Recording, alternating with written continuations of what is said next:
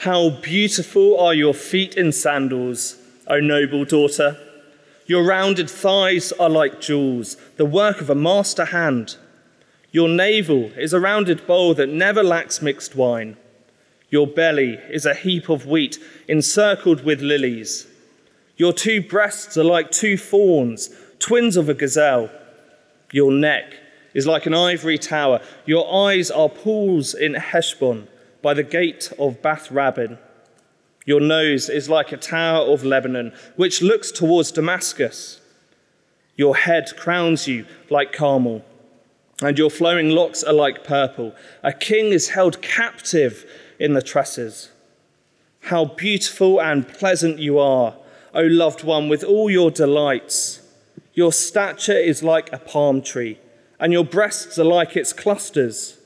I say, I will climb the palm tree and lay hold of its fruit. Oh, may your breasts be like clusters of the vine, and the scent of your breath like apples, and your mouth like the best wine. It goes down smoothly for my beloved, gliding over lips and teeth.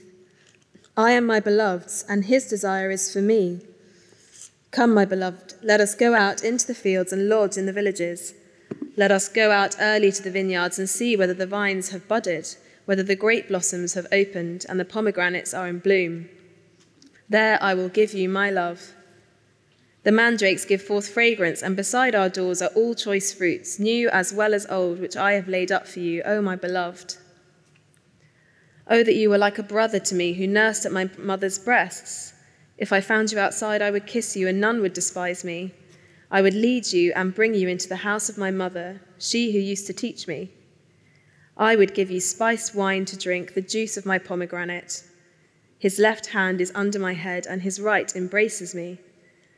I adjure you, O daughters of Jerusalem, that you not stir up or awaken love until it pleases. Who is that coming up from the wilderness, leaning on her beloved? Under the apple tree I awakened you. There your mother was in labor with you, there she who bore you was in labor. Set me as a seal upon your heart, as a seal upon your arm, for love is strong as death, jealousy is fierce as the grave. Its flashes are like flashes of fire, the very flame of the Lord. Many waters cannot quench love, neither can floods drown it. If a man offered for love all the wealth of his house, he would be utterly despised. We have a little sister, and she has no breasts. What shall we do for our sister on the day when she is spoken for? If she is a wall, we will build on her a battlement of silver. But if she is a door, we will enclose her with boards of cedar. I was a wall, and my breasts were like towers. Then I was in his eyes as one who finds peace. Solomon had a vineyard at Baal Hamon. He let out the vineyard to keepers. Each one was to bring for its fruit a thousand pieces of silver. My vineyard, my very own, is before me. You, O Solomon, may have the thousand, and the keepers of the fruit two hundred. O you who dwell in the gardens, with companions listening for your voice, let me hear it. Make haste, my beloved, and be like a gazelle or a young stag on the mountains of spices. Uh, just a little warning that uh, your nose is like a tower of Lebanon is not highly recommended as a chat up line at after eights. But everybody wants to be loved, and even those who have had a bad experience of love or maybe feel they've never been loved know at least what it is to want to be loved. I have the extraordinary privilege of coming from a home where, even today, as I return to visit my 87 year old mother, as I have this week, I find that I'm in the company of one who loves me. It's a wonderful experience. To experience unconditional and unreserved, exclusive, all encompassing, encompassing, intimate, and accepting love. Do you know it's genuinely liberating? To be loved is to be secure. To be loved is to be happy in one sense, given that we're relational beings. To be loved is to be whole. To be loved is to be free. And at least one key aspect of this poem that we've been studying for three weeks is to re establish what it means to be loved. particularly in a culture where there's been a total collapse of understanding of God's love, and therefore in an age of inevitable insecurity and uh, enslavement, the Song of Songs was written in order to re-establish a proper definition of genuine love and in, to enable its reader to pursue love in a safe way. And today we're going to look at these final couple of chapters. It's much, much more like a, kind of standard work through teaching of a passage like we are used to. And we're going to see a love like this. This is what true love looks like. You're going to see that there are two ways to love. There's another way, not a love like this. There's another way, and it's not a good way. And finally, this is where the, the drive comes at the end a lover like no other. My aim is that we grasp that we are loved more deeply than we could ever have imagined. To realize that God loves you and that there is a love like this for you, whoever you are, and that in discovering this love of God who loves you with an intimacy and an intensity that you will never find in all the loves held out to us in this world. To discover this love is to find security and joy and completion and intimacy and liberty. So it's a big, big agenda we've got. And chapter 7, verse 9 through to 8 7 see one of the final presentations of true love. With apologies to Faith Evans, I've given this, uh, great song by the way, I've given this the title, uh, A Love. You're looking completely nonplussed. Anyway, there you go. Uh, with apologies to Faith Evans, a love like this. You're going to see it's intimate, it's secure, it's exclusive. It's intimate, verses 9 through 13. One final time, the beloved woman invites her lover to explore her love. And the context really is just the two of them. Look at verse 10 I am my beloved, and his desire is for me. And she makes an invitation Come, my beloved, in verse 11. Let's go out into the fields. Let's go early to the vineyards. And then at the end of verse 12, there I will give you my love. It's unreserved and willing and intimate. It's also secure. This love that's being celebrated here is celebrated by the whole community, so everybody respects it and honors it, this love. And the lover brings her beloved to her mother's house. She mentions it a couple of times to her mother, there in verse 1, and then verse 2 I would lead you and bring you into the house of my mother, she who used to teach me. And it's a picture of deep security alongside the intimacy.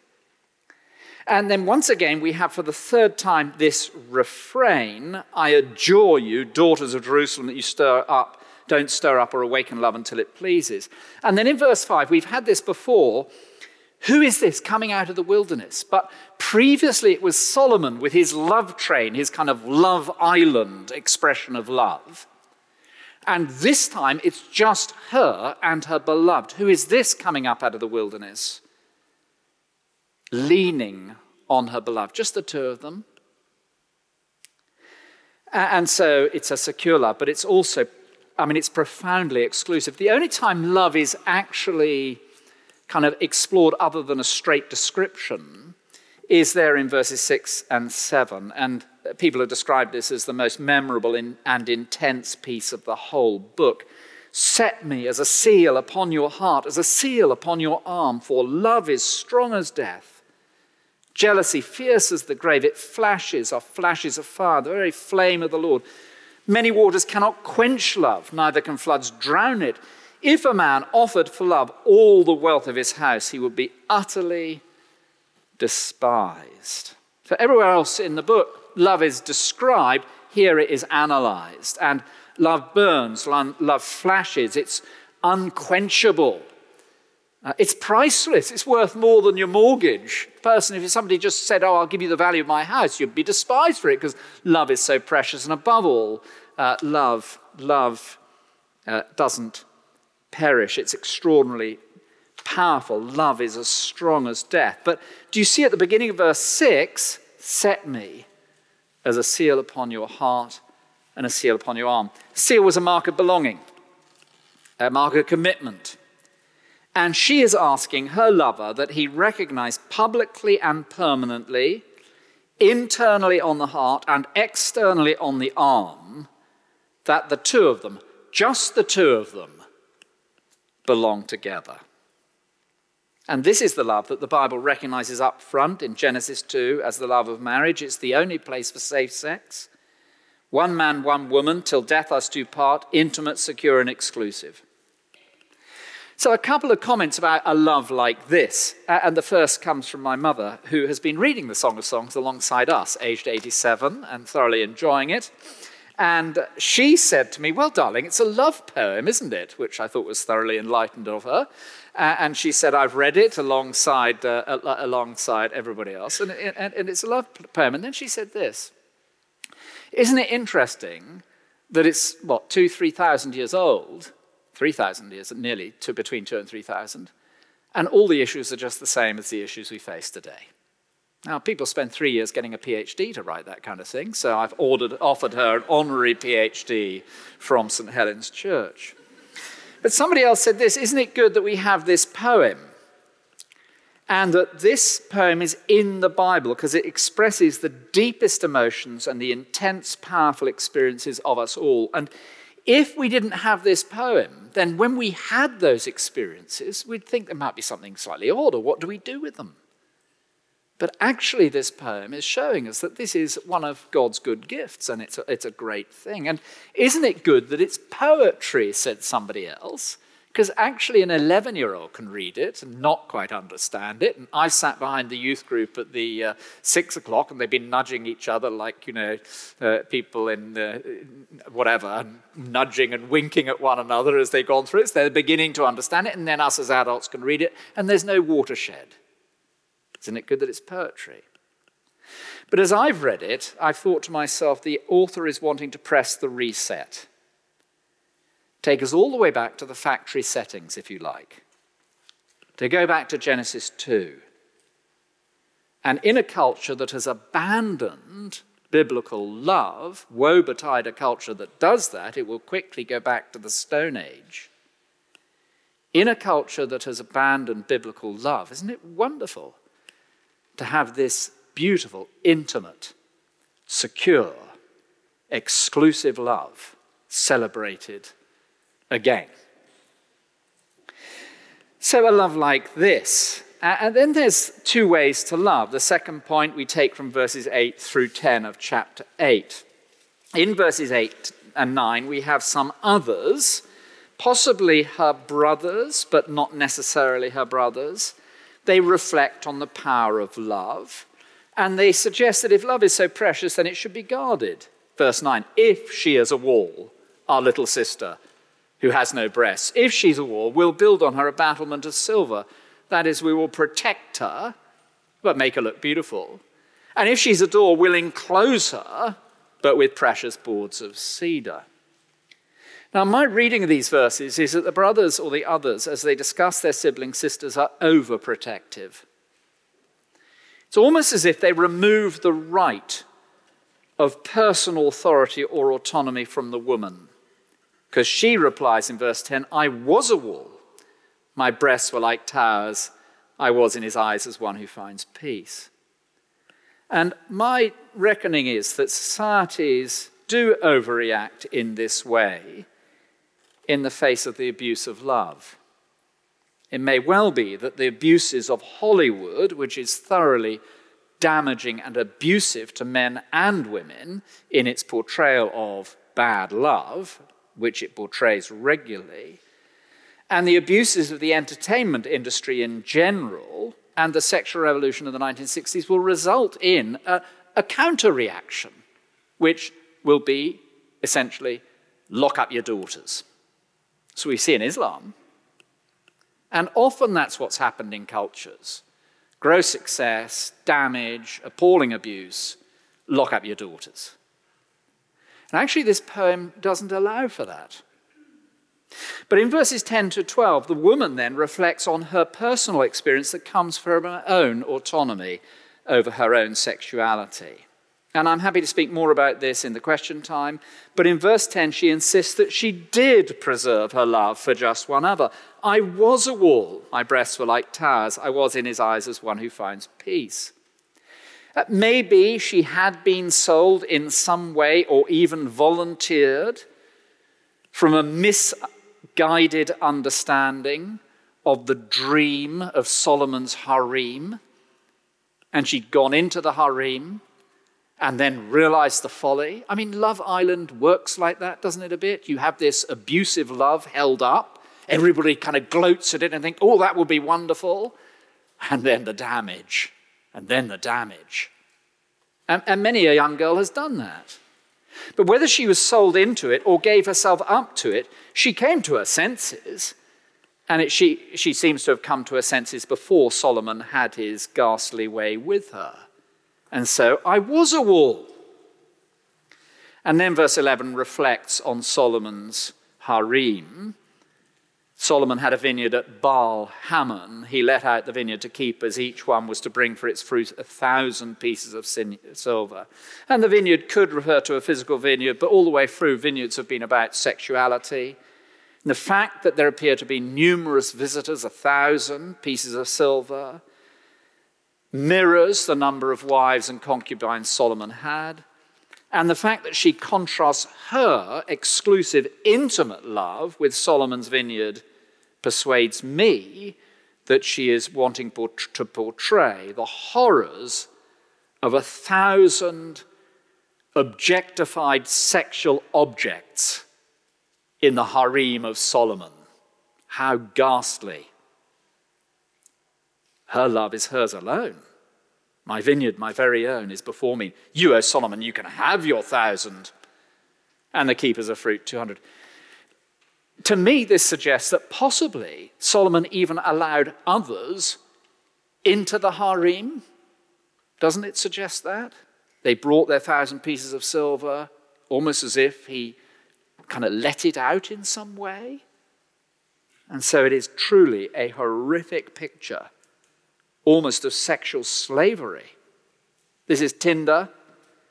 This is the one night stand. This is the sex bar. This is the consensual love of love outside marriage when it's one relationship after another relationship after another.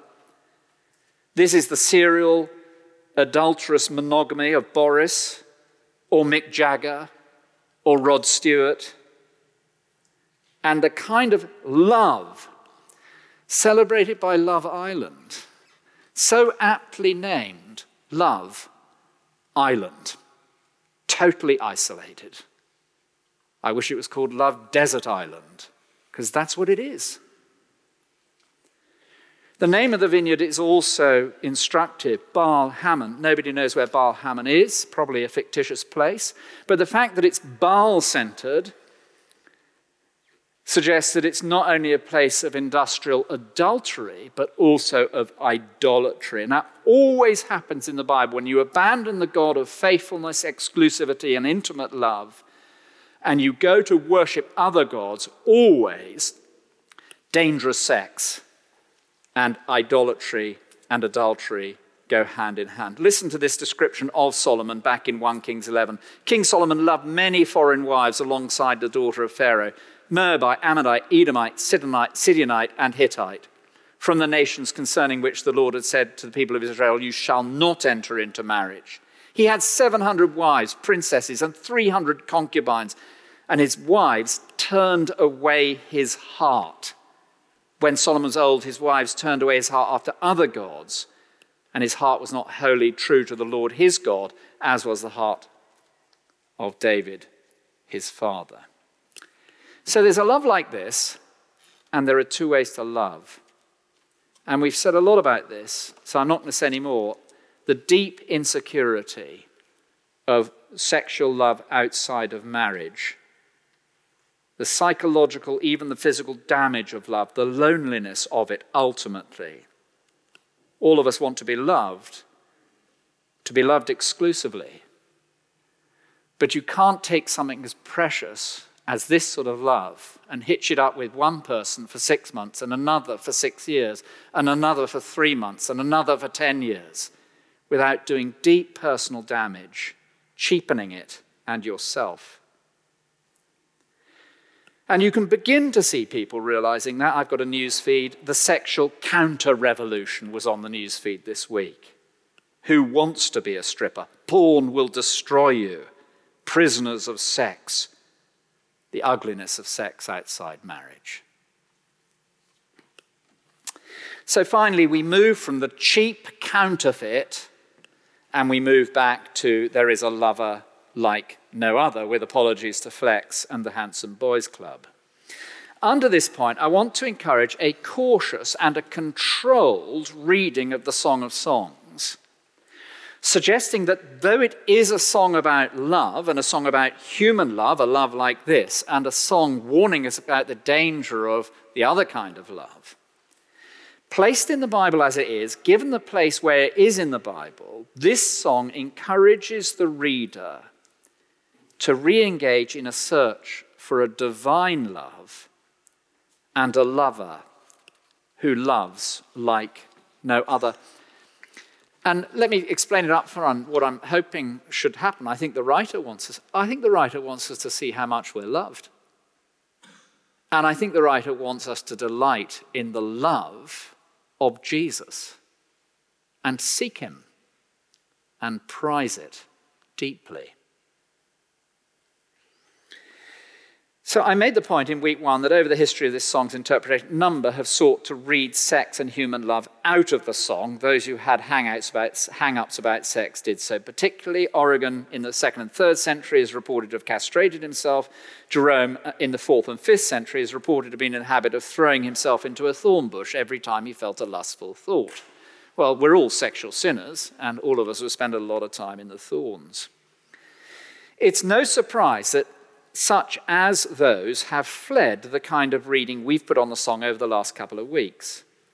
And so, amongst other things, rather than just read it as the poetry, a description of love, for example, the two breasts of the woman are the two testaments, left breast the old, right breast the new. The sachet of myrrh between the breasts of the woman is Jesus.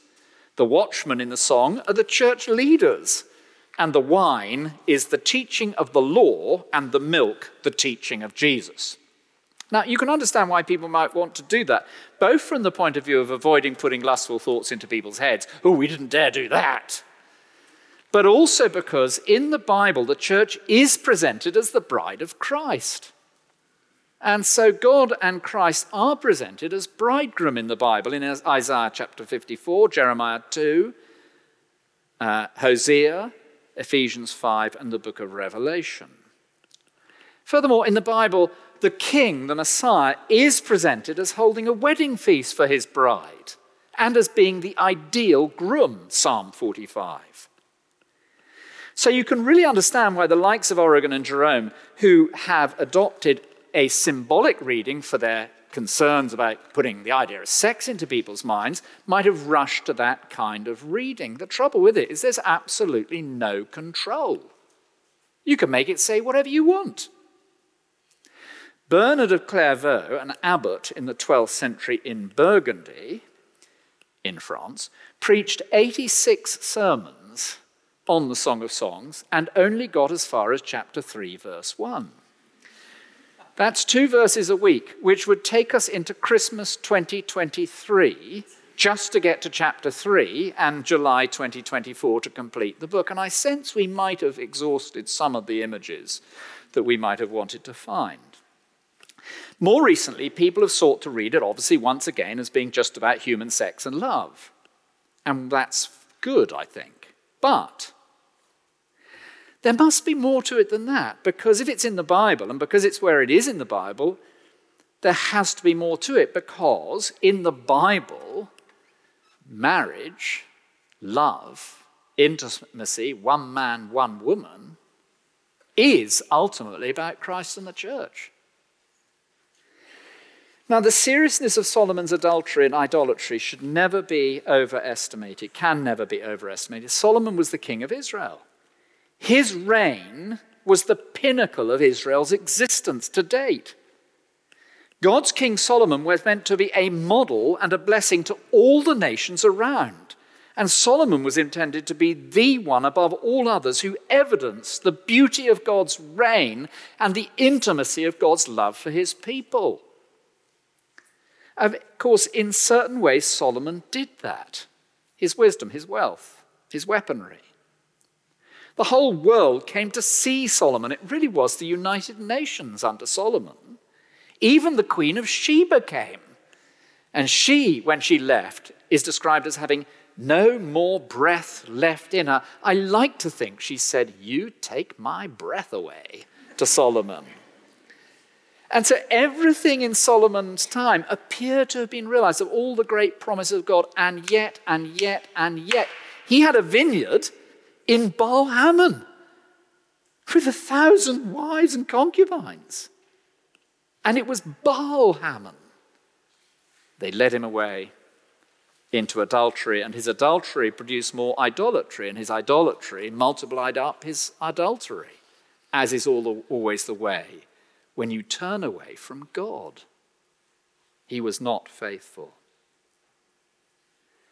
Now, I can't think of any deeply detailed analysis or critique of Solomon's failure in this area, other than the Song of Songs. Which, if the Song of Songs wasn't here, would produce, I think, something of a problem for us. Because Solomon is depicted as being the pinnacle, and yet idolatry and adultery. Personally, I'm not persuaded that the song was actually necessarily written by Solomon. The title at the beginning does not demand it. It could equally read the song concerning Solomon or even written about Solomon or to Solomon. And so the song presses the reset and takes us back to the garden and forces us to look for a king who really will fulfill the promises of God for intimacy security, and exclusivity, a love like this. Oh, says somebody, what do we do about the sex? And we do with the sex precisely what we do with the sex in Genesis 2, verse 24 and 25, which is about Christ as the bridegroom of his church. You know, there won't be sex in heaven. We won't be making babies in heaven. Sex is for personal intimacy and for reproduction on the earth. And so all the poetry of the song forces us to look in the light of the failure of Solomon, beyond Solomon, to a greater king who will actually succeed in the areas where Solomon so hopelessly failed and love us, and love us as God promises one will, as he does.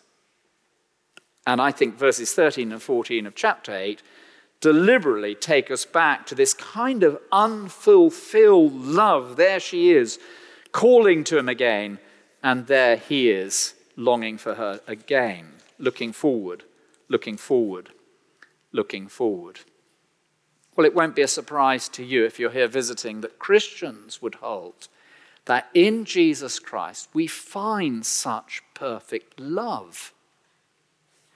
He loved you to death. He went to the cross for you. He knew every single piece of your backstory. He died to purchase you for himself.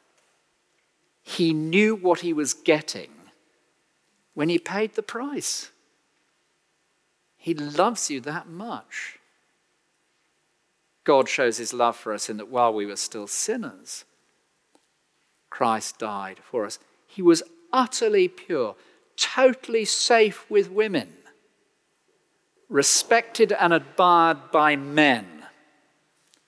And on the cross, he showed you the price of his love its beauty, its unquenchable nature, its commitment it's intimacy. And I wonder whether this might really help us as a church as we think about Jesus. There's this little book called Jesus, Lover of My Soul, written by Julian Hardyman, which is a sermon series that he did up at Eden Church. I went and heard him speak um, just a few weeks ago, and it was a very excellent couple of days listening to what he had to say. He wasn't speaking on this book, but this book was strongly advertised by others. And he takes this reading, almost exclusively actually, of Jesus and, and saying, you know, you really are free to read it about Jesus and his love for the church and our response in love to him. There is a private walled garden which is his alone. Nothing needs spoil our meeting with him there. It is a place kept for him, for his delight and ours with him. There we can know and feel his delight in us. We can find fresh joy in the sheer beauty of his person and the sweetness of his salvation. Nothing can take that away.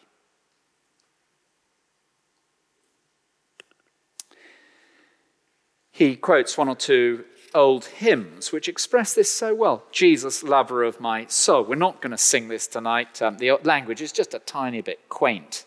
But we're going to sing another couple of fantastic songs which express the same sort of thing.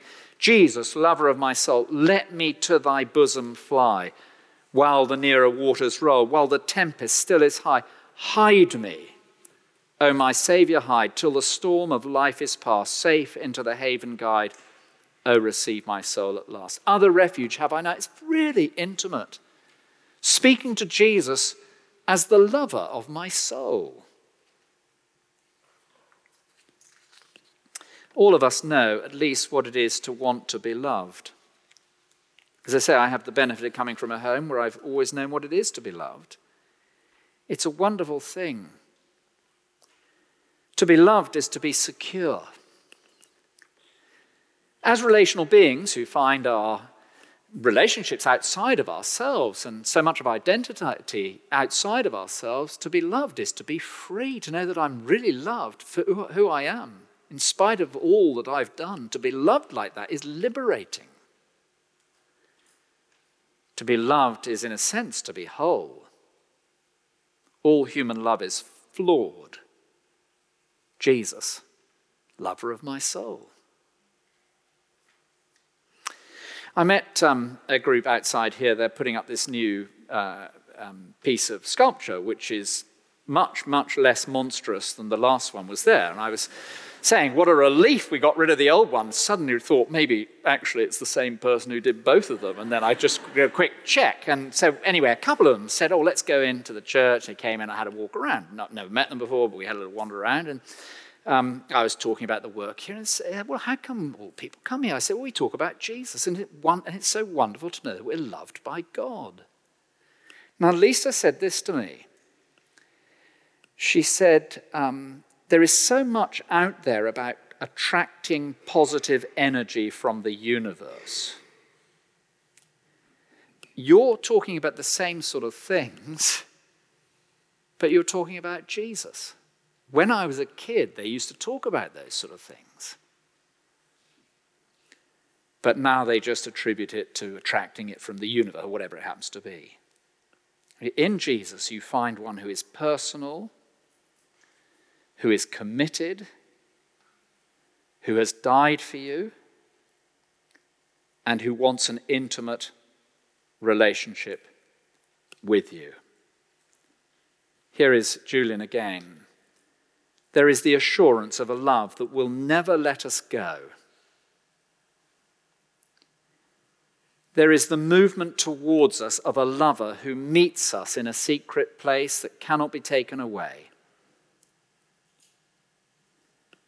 There is, at the deepest depth of our souls, safety. There is one who will take us back again and again when we're unfaithful to him. There is the promise of protection and security. There is the delight of Christ Himself in us. He delights in you there is a foretaste of the ultimate wedding feast at the end of time and the rock solid guarantee of his coming again. And that's where I, I want us to, to finish, because the bridegroom and the bride image finds its culmination in heaven, in the new creation, where we will be with the Lord Jesus as the one who loves us, loving him perfectly for eternity. This morning, one of my dearest friends and one of the bravest and best Christian workers of my generation died. just a couple of years older than me. He used to do Luke's job, Luke Cornelius' job here in this church in the late 1980s and early 1990s. Somebody wrote to me this afternoon and said this I hope everybody remembers above all how powerfully and effectively God used Justin to reach into the lives of so many of us with his word. He really was a wonderful friend, a, one of the bravest of men, and a great gospel worker. He died at five o'clock this morning. His wife sent this message. Justin went home early. Uh, just Justin went home early this morning. All his struggle and pain over at last. Safe in the embrace of his Lord and Savior. Now, if you've got that, you are secure. Nothing can take it away from you. You are loved. It's tempting to apply this, isn't it, to all of us in our different, different relational situations. I think that would be very unfortunate at this stage. The main point of application this week is to us do we delight in Jesus? Do we seek after Jesus the way the bride seeks her after Christ? Do we rejoice in spending time alone with Him? Do we find joy in Him? Do we say that? When was the last time you said to Jesus, Lord Jesus, I love you? Do you know that you're loved by Him? Because if you do, and if you are, then many of these other issues, which are so complicated and they're there in every generation, they won't necessarily disappear. But they're a lot easier to deal with, can I put it like that? With Jesus, lover of my soul. Uh, question just by way of clarification to, to begin with. Uh, William, in the first session, the question says, You said we should bring Jesus in the bedroom. Can you please explain what that looks like? Thank you. I, I'm, I'm not sure that's an entirely fair representation of what I said. I, I think I said something along the lines of um, oh, it's all right having Jesus in the bedroom, but certainly not in the sitting room. Or, you know, in other words, we don't want to talk about this publicly. Um, if you wanted me to talk what that might look like, I think there is such a thing as bad sex even in marriage. We talked a little bit about that last week. I think there are certain sexual practices which the world practice, which the Bible speaks against. You can find them in Romans chapter 1 and I won't say anything more than that. But um, so I, I, think there are um, aspects of sexual activity that are godly and ungodly, even in marriage. And it's just worth pondering that, thinking about it for married people. Thank you. Uh, another question here. Why are we all being referred to as sexual sinners here? You've mentioned that a few times in the series when we have faithful married people among us, as well as single people who appreciate the power of the cross which sets us free from sin and hence live in a lifestyle that flees from sexual sin. Why are you describing us all as sexual yeah. sinners? Well, because I, I, I, want to do that just because I think it's, uh, you know, I don't want to pretend, you know, that I'm perfect and I don't want to be hypocritical in um, this sort of discussion. And the Lord Jesus says, if anyone so much as looks at a woman with lust in his eyes, he's already committed adultery with her in his heart. And if, if you have, feel you've never um, crossed that line in any way, um, I'm, well, come and see me afterwards. I'd love to know what the answer is. But I think all of us, in one way or another, it may be that we've, you know, envied other people in this area, coveted in this area it may be that, you know, it has been the eye and the heart, but I think all of us, in one way or another, um, will have crossed a boundary, a line. That's, that's all I'm wanting to say, that we're not trying to hold ourselves as six foot above everybody else. Thank you.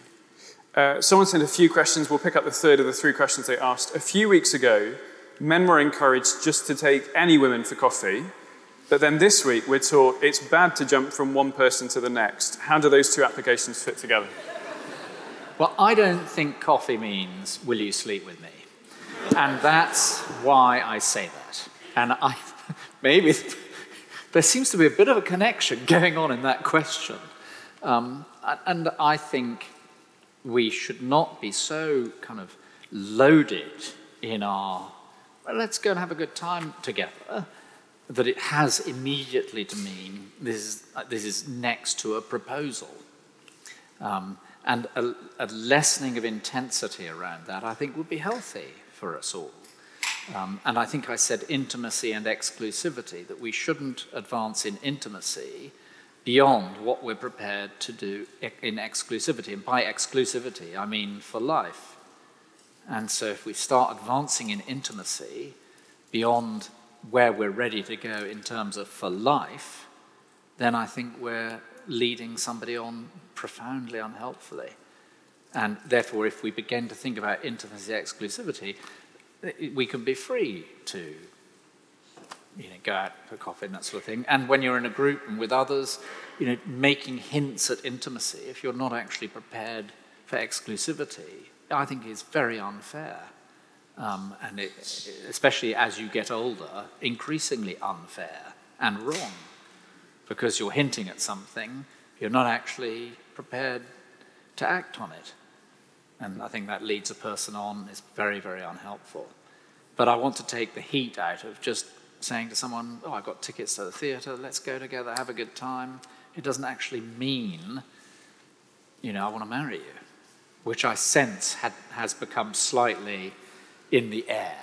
And I think that would help us. But we get this wrong. And like I said last week, you know, we, this is very complicated, and I don't pretend to um, although actually the issues are the same in every generation, but I'm not going to kind of lecture you on how you should. do it. It'll be different for every one of us, but we do get it wrong, and the pendulum can swing one way and then another in this. But I think there has been a tendency of late at St Helens as somebody, you know, asks you to come for a coffee or something, you immediately think it's a, you know, will you go out with me? You think, let's take a bit of heat out of that. Jess, do you want to say any more on that? Yeah, I think oh, quite loud. The the two things are quite they're quite different, aren't they? The intention of going for coffee with someone is just to get to know them better and um, to become their friend, or eventually, I guess the ultimate intention would be marriage versus somebody who is just going from one person to the next without that intention and um, having sex with them and then breaking it off and then going to somebody else and doing the same thing. Um, that is not the same as going for coffee with somebody, getting to know them. Really, the, the applications work very well together because you're saying if there's not much intimacy, there doesn't need to be much exclusivity. And if there's lots of intimacy, there should be complete exclusivity. And actually, th- those dovetail very well. Um, do ask someone uh, more about that if that was your question. It's not been cleared up by that. Uh, someone's asked if our marriage isn't like chapters four and five, is that a disaster? And then I think they've quite cheekily said, is yours really? No marriage. No marriage will be like that. You know, that's the whole point, isn't it? That uh, actually, no marriage is like that. And that's what I tried to talk about last week.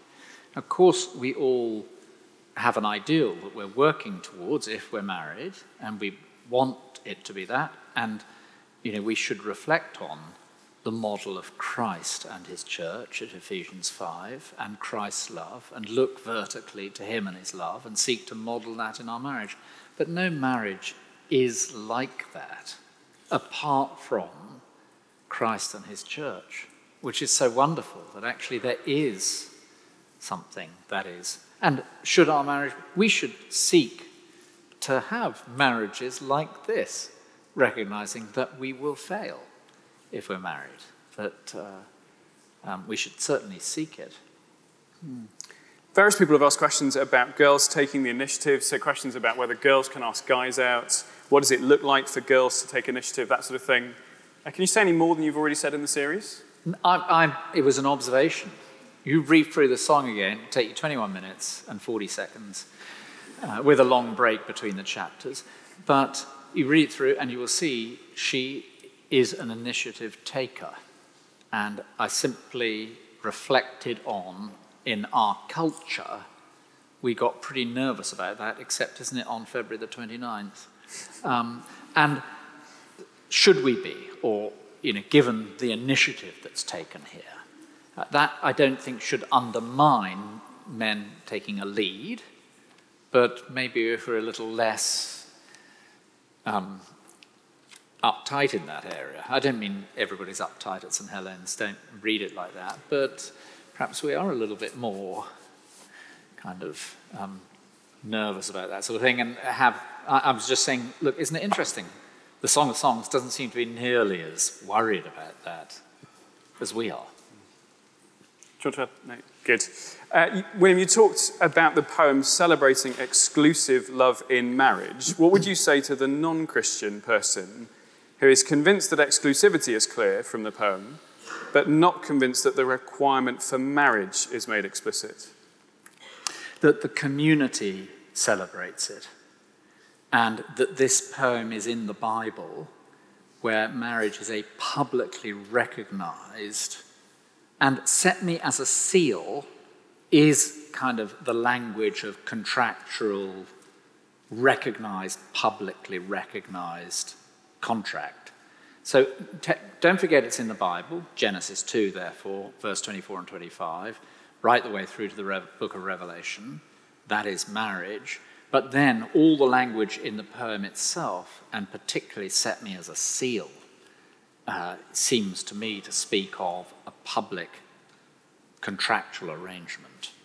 Um, and uh, all the statistics, you can go and read about it for yourself, that just not having a recognized ceremonial commitment that is publicly recognized by society is significantly more fragile. Now, the Bible tells us that, but interestingly, the statistics bear it out. I think it's quite helpful just to have our definition of marriage rightly understood. I think we can kind of build a view of it that it's got to be this 20 grand wedding with all of the, uh, the things. Trimmings. Trimmings, thank you, uh, put around it. And actually realizing biblically it is the commitment of one man to one woman for life publicly. What else do we need to add to that? Yes, uh, unless you're already married, in which case, you know, it's, it's not, not for you. Yes. yeah, yeah. so. And I guess Song of Songs doesn't use the word marriage, but we can tell what it means, and we know that marriage is that definition from Genesis and from other parts of the Bible. And this is one book and part of a bigger book. And so we can take our understanding of marriage from other parts of the Bible and see that here as well. Mm. And I can arrange your marriage. I don't mean arrange your marriage. Thanks. I'm happy to help. That's going to end up on the main page for sure. Let's not worry about that. We don't worry about that.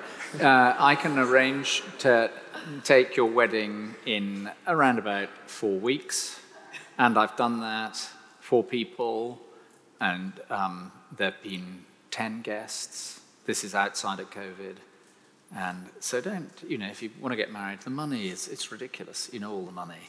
You know, people can often do that, not say often, but regularly over the last 25 years, we've had weddings like that, where people have said, look, we can't afford to have a kind of, you know, posh and Becks wedding. But, um, but it is that commitment that comes from it being publicly recognized. I can pretend to be exclusive with someone mm. privately, but if I've announced that publicly, it actually becomes a much more secure and legal. I mean, it's a contract, and I think uh, the language of Genesis 2, and certainly the language of the Song of Songs, set me as a seal, is contractual language. Uh, one last question about uh, love and sex as we've seen through this series, and then we'll go a bit more onto what we've been thinking about tonight in relationship with Jesus. Uh, for both of you, how can single people, uh, the person said, even those who are same sex attracted, how can single people help uphold the ideal of love in Song of Solomon. Do you want to start on that, Jess? Sure. One way, I guess, is appreciating what uh, this picture of love. It tells us something um, that God has given a couple if they're married, and it tells us something about God that He is really good. And so, as we're talking to others, um, whether they're married or not, to our friends who believe in the Lord Jesus or don't, the way that we talk about marriage and our relationships with one, another, if we're talking about them in a way that reflects the goodness that God has um, given in this gift, uh, that's going to uphold what He's said, and rather than um, upholding what the world has said, I guess it's, it's the way we talk about it to each other. And being really positive about it. I think I think, you know, this song is incredibly positive, and we tend, some of us, to major on the negatives, but actually the positives, and of a culture that holds marriage high, and, and the horrors of a culture where marriage is not held high, and um, to celebrate and to give thanks to God. I mean, in our own prayers, as we give thanks to God for things, to thank God for friends who are getting married and the blessing of it. That's, I'm sure, what all these other, you know, the blokes in the gallery, uh, sorry, the Katie and the two men in the gallery. sorry, Katie. Um, that, you know, that's what that's about. The whole culture is recognizing. And the daughters of Jerusalem, who are addressed four times, I think are kind of idolizing the harem and she's saying, This is so much better. And I think we can do that and talk to our friends. It's a great way in, just as it's subversive for the, for the time of the readers. Hang on, Solomon, that's pretty gross. And this, we can use it really well, I think, to talk about the benefits of marriage and family and so forth, even if we haven't experienced it for ourselves. So. I think as a single guy, I can be tempted to really try and um, downplay how good a gift sex and marriage are. I was talking to Tracy about this a few weeks ago. Some of you will know Tracy, and I said to her, Look, I've spent so much time trying to kind of make out that I'm not missing out as a single guy. And she said, Why? You are. As in, sex is a great gift. Marriage is a wonderful gift, and I need to know that that is a great gift so that I can celebrate it with those who get to enjoy it and appreciate how much better the Lord Jesus is. And what a wonderful thing it is that even while I don't get to enjoy that particular gift, I get to enjoy something even better in the Lord Jesus, uh, which leads us seamlessly onto uh, the stuff a bit more about how this kind of fits into the Bible and how it points us forward to Jesus. William, you said a couple of times, because of where this is in the Bible, it has a particular application. What is the relevance of the location of the book in the Bible? What hmm. were you getting at with that? Well, if, I, if I'm right, um, and you know, I'm not the only person who thinks this is some wild theory, uh, and, and chapter 8, verse 10 and 11 is reflecting negatively on Solomon. He can keep his thousand pieces of silver. I have my lover. Then it must be, if it is written by Solomon, it must be Solomon speaking of himself, but saying, That was awful and I made the hugest blunder. But given that actually he went on as an idolater and an adulterer to the end, I think it's highly unlikely, and therefore much more likely that it's written post Solomon. And if it's written post Solomon, it's, as it were, on the decline and looking back at you know what, what, what went so horribly wrong and what was ugly about this. And it was the adultery and the idolatry the move away from the god and the move into this promis- promiscuous um, sex. And so that then becomes very significant because you're post the peak of Israel's existence. And you're then longing for, as I said it in the talk, you're longing for the one promised in Genesis who will establish God's kingdom perfectly. I think that's, that's it. Have and I sort of vaguely answered what? I think so, and you've answered the next question. Someone was asking, how did the original readers apply this? I think exactly with that. This is yet another part of the Old Testament that pushes us to long for the Lord Jesus. Mm. And how wonderful that we get to read it after we've seen the Lord Jesus come. I think I want, I do want to not forget the journey we've been on. And I deliberately try to teach it the way I think we find it. You know, it is poetry. You know, and a lot of us don't listen to poems or read poems for pleasure and that sort of thing. And the way you read it, first, you know, there's my mum, it's a love poem. Yeah. But then you read it and it gets under your skin and you think, not is, all is not good here. And so you see this bad love, as it were, so called love, Love Island kind of love. And then you read it a few more times, you begin to say, hang on, it's about Solomon. Solomon's the king. It should have been so different. And so I've tried to take us on the journey. We didn't get further than this is a love poem with my mother. I felt going much further than that. Wasn't the moment. It's quite difficult to talk about the Song of Songs with your 87 year old mother, even if you're 60, I may say. One, 61. Um, someone's asked about uh, if you can go into a bit more detail about why this letter points on to Jesus' love rather than just godly love between husband and wife. I think that's what you've just been doing. Mm-hmm. Um, but do, I think, listen again if you, if you still haven't been persuaded. I think the best thing to do will be to download the, web, uh, the talk from the website again when it comes out later this week. Uh, question, I think, first for you, Jess. What then, if this is, if this is uh, in the end also pointing us to an intimate relationship with Jesus, what does that look like? What does it feel like? I think maybe I could say what it should feel like and then where I make some mistakes. So I think um, it looks like recognizing that Jesus is a person who, um, who we are in relationship with, um, that we've got a heavenly Father who we can speak to, and who actually, in all the things that the Lord promises um, in His Word, we can trust those promises. And if we really trust them, um, we do find kind of comfort and fulfillment in, in those promises, whether some of those promises are ours um, that we can experience now. Um, some of them are things that he's promised us um, in eternity. So the um, bit of revelation that we um, read and I think uh, sang about uh, that kind of uh, heavenly marriage that's going to happen um, at the end um, is something that we can all look forward to, whether we are married or not. That's something that whether I'm single or whether I'm married, um, that relationship with Jesus is going to be the same uh, for me as it is for William in terms of what I can claim from that.